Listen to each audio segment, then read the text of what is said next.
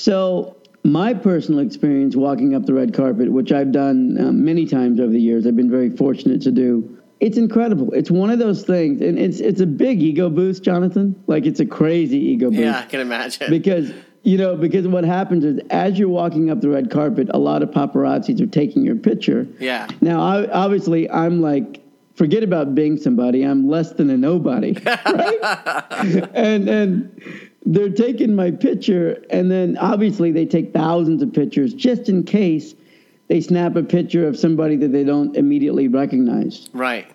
The whole experience is amazing. That's what I want people to start thinking about during this podcast. What can I do to change who I am in life?